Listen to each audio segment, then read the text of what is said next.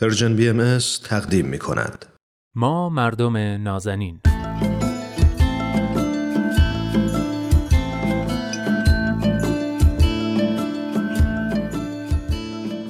سلام. سلام به شما مردم نازنین. خوشحالم که این هفته هم با من نوید توکلی و برنامه خودتون ما مردم نازنین همراه شدید. و البته با کارشناس جامعه شناس برنامه دوست خوبم عرستو رحمانیان. و اما موضوع این هفته طبیعت زیباست.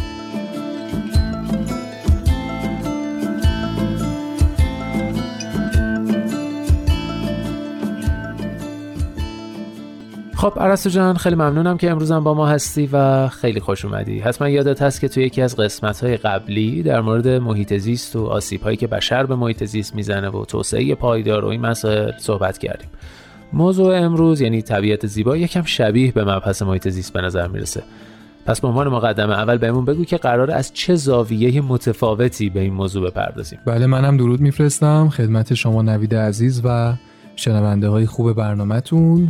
والا اینجا میشه کمی به عقبتر هم بریم و ریشه بحث کنیم درباره اینکه اون چیزی که اصطلاحا بهش میگیم طبیعت چیه و حضور و نبودش هر کدوم چه تأثیری می‌تونه توی زندگی آدمو بذاره. ضمن که چرا اصلا هرچی میگذره طبیعت داره تبدیل به یک پدیده بیرونی و غیر قابل دسترس میشه و البته نهایتا چه کاری میشه برای این موضوع کرد. آها خیلی هم خوب. پس قرار شد برگردیم عقب. اگه موافقی حالا که برمیگردیم عقب از رابطه ی انسان و طبیعت شروع کنیم. اینکه انسان چه تاثیر روی طبیعت گذاشته و طبیعت چه تاثیر روی انسان داشته. بله برای توصیف بهتر محیط طبیعی یا اونچه که امروزه بهش طبیعت میگیم میشه به طور کلی چند چیز رو عنوان کرد. خب. محیط طبیعی همیشه با انسان بوده ولی شاید از زمانی موضوعش معنای مشخصتری پیدا کرده که انسانها قابلیت کاشت بذر در زمین و در نتیجه امکان سکونت و تولید مایحتاج بر روی زمین ها رو کشف کردن و در نتیجه گروه گروه تبدیل به ساکنین کشاورز شدن و روستاها در واقع به این شکل برای اولین بار به وجود اومد آها. ابتدا تقریبا انسان ها کاملا مغلوب طبیعت بودن و در مواجهه با اونچه در طبیعت اتفاق میافتاد فقط می‌تونستن نهایتا نقش ترمیم کننده داشته باشن اما به تدریج با پیشرفت فنون کشاورزی انسان فهمید که می‌تونه تسلطی نسبی بر طبیعت داشته باشه و با بعضی عوارض نامساعد طبیعی هم مقابله بکنه بله. با این حال نمیشه که اطمینان کرد که تو جامعه کشاورز روستایی زندگی افراد ارتباطی تنگاتنگ با طبیعت داشت. چون هم داشتن باهاش زندگی می‌کردن هم توش کار می‌کردن هم دائما برای تسلط بیشتر بر اون باهاش درگیر بودن. مثلا یکی از تاثیرات طبیعت حالا بر زندگی آدما می‌تونه آهنگ زندگی باشه. با اینکه حالا گردش فصول و ماها در روستا و شهر یکیه ولی به راحتی می‌تونیم ببینیم که چقدر این گردش تو روستا معنای ویژه تری داره. بله. چون هم زمان کار اونا رو تعیین می‌کنه هم ریتم زندگی رو تنظیم می‌کنه و هم از یک ریتمی هیچ وقت معمولا سریعتر نمیشه. علتش هم همین طبیعی بودن فضاست. یعنی علمان هایی که شما در روستا باهاش ارتباط دائمی دارین چیزایی مثل مثلا حیوانات روی زمین یا حیوانات آبی و پرندگان گیاهان و هر آنچه در طبیعت موجوده این عناصر در طول زمان تغییر ریتم و آهنگ نمیدن و شکل ثابتی دارن. برعکس شهرها که المانهای اصلی که آدما باهاش سر کار دارن از مصنوعات هن و در نتیجه همیشه این مصنوعات پیشرفت می‌کنن در حال تغییرن و این تغییر معمولا به سمت سریعتر شدنه. پس ریتم زندگی تو محیط طبیعی برخلاف شهرها همیشه تقریبا ثابت و تقریبا همیشه هم کندتر از شهرهاست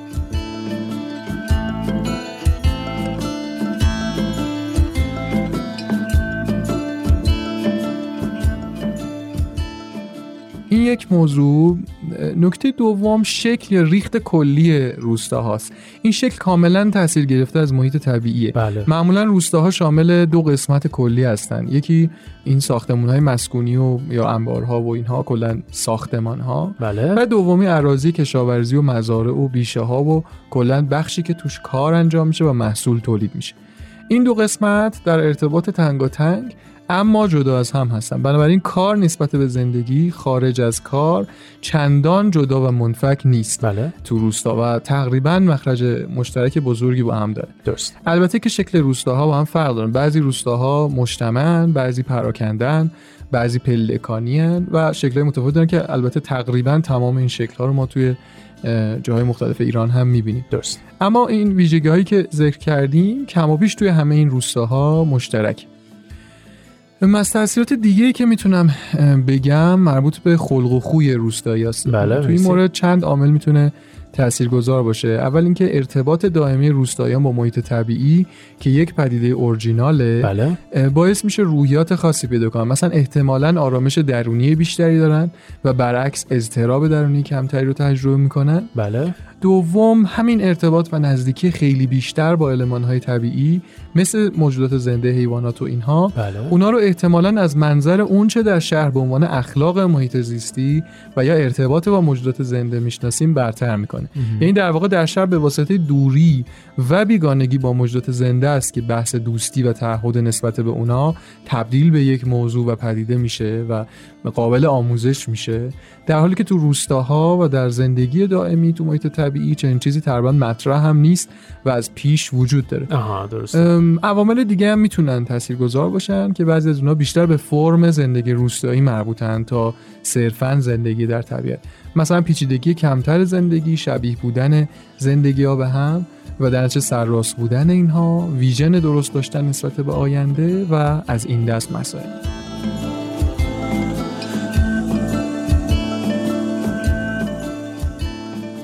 بسیار خب. حالا از روستا بیایم به شهر. رابطه انسان شهرنشین با طبیعت چطوریه؟ در مورد شهرنشینی بعد از انقلاب صنعتی و افزایش چشمگیر جمعیت شهرها دوباره نیاز به آب و هوای طبیعی و سالم احساس شد و در نتیجه طرحهای بازگشت به طبیعت مطرح شدن.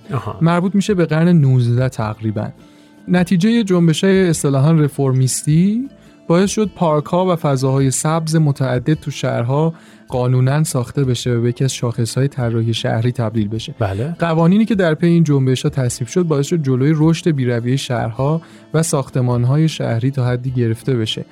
تو شهرهای بزرگ دنیا شکل متفاوتی هم داره. بعضیا به صورت کمربند سبزه مثلا همین لندن.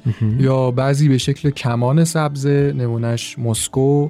یا بعضی به شکل های شبکه های سبز و شکل های دیگه. بله. فرم دیگه ای که باز به هدف برگردوندن حد اکثری محیط طبیعی به شهر راست معماری های جدیدتری که با علمان های طبیعی اجرا میشه. بله. که بهش اگه اشتباه نکنم معماری سبز میگن معماری ارگانیک یا سبز میگن.